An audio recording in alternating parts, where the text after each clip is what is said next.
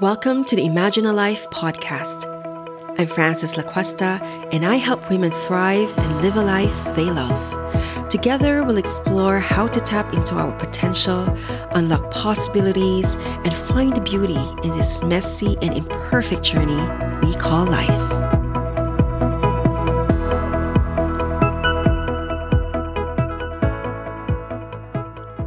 Hello, dear Imaginal friends. Welcome to another episode of the Imaginal Life.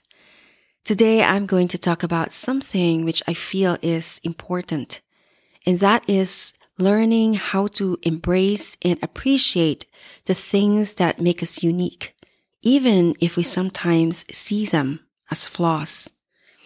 I believe that these quirks and subtleties can be our greatest strengths. And so let me start by telling you about my own experience with this.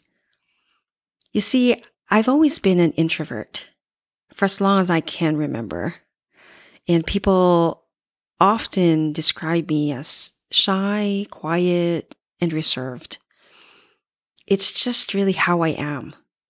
Unlike some of my siblings and other family members who are more outgoing and extroverted.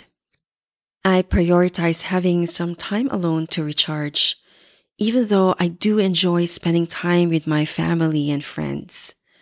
However, some people would misunderstand my need for solitude and assume that I am distant or don't enjoy their company.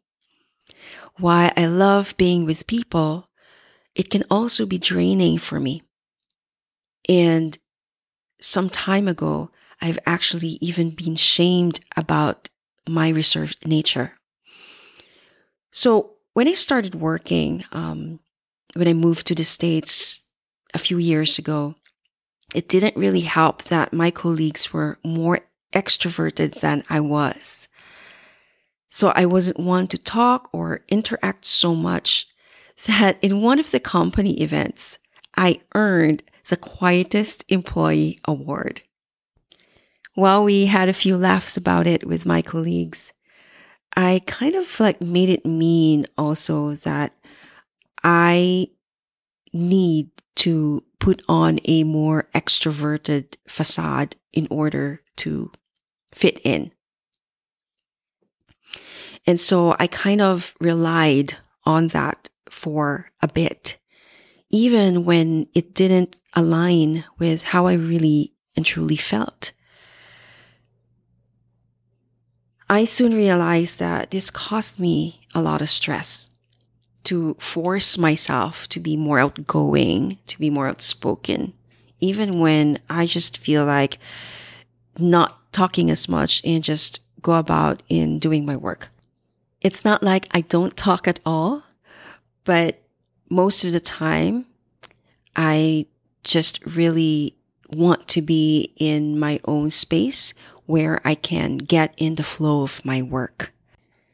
After reading Susan Cain's book, Quiet, I was really elated to discover that being introverted is perfectly acceptable. It's okay to be quiet. And it's high time that society recognizes and values the significant percentage of introverts. So despite the cultural preference for extroversion, I really now feel liberated to just be myself without any pressure to conform. And I really don't have a lot of issues when it comes to being in social places to interact with others. I actually really enjoy it, but it's just that I need that space and time to actually recharge. What I'm trying to say is that there are some things in us that maybe we feel ashamed of or think of as our weakness. Maybe you have an ADHD brain or you have depression or you have anxiety or whatever it is that society dictates that makes you different and therefore not how everyone else operates. Maybe there are times that you may beat yourself up for not being like everyone else. And you try so hard to keep up with what society deems acceptable. And this is not helpful for you. And so you try to make yourself small and insignificant because you feel there's something wrong with you. Or you don't express yourself, or you stop yourself from doing something you love because you're scared of what other people will think of you. Can you relate to that? I hope this serves as an invitation for you to look at what you may feel as your weakness and how it could be your strength or your superpower instead.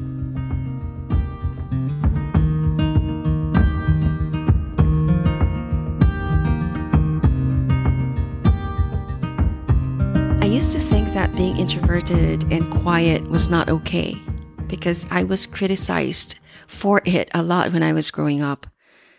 But now I realize that my introversion has actually helped me. And it has helped me become more reflective and interested in, in spirituality. I'm also highly sensitive, which allows me to understand people better and feel more empathy towards others. And this sensitivity has also helped me to be more mindful of my words and actually improve my listening skills. And so perhaps you've been told that you're too loud, you're too intense, you're too weird, too messy. And you feel like you need to force yourself to be some, someone you're not in order to be accepted. And it can be difficult to determine what this really says about you and whether these qualities are actually weaknesses or strengths. However, by practicing self-awareness and introspection, you can actually learn to harness these traits to your advantage. Rather than viewing them as weaknesses, recognize that they may be the key to your success because it actually what makes you unique and different from everyone else. And so embrace your unique qualities and allow them, allow them to shine.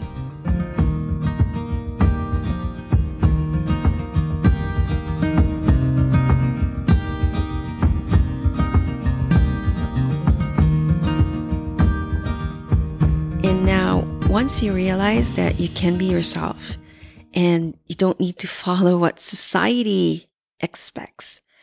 How will this change the way you think and act? And so I'll end it here. And I would love to hear from you. Drop me a message to just say hello or tell me what you think about this episode. And look for me at Instagram at Big Impact Women. I'll see you all next time. Bye for now. Thank you for listening. You can read and download a full transcript at bigimpactwomen.com forward slash the imaginal life. If you like this episode and want to hear more, hit the subscribe button in your favorite podcast app. If you feel moved and inspired, head to iTunes and leave us a review. I love hearing your feedback on how we can continue to grow and evolve the program. I believe when women come together, we can co create humanity's new story and contribute our gifts to the world.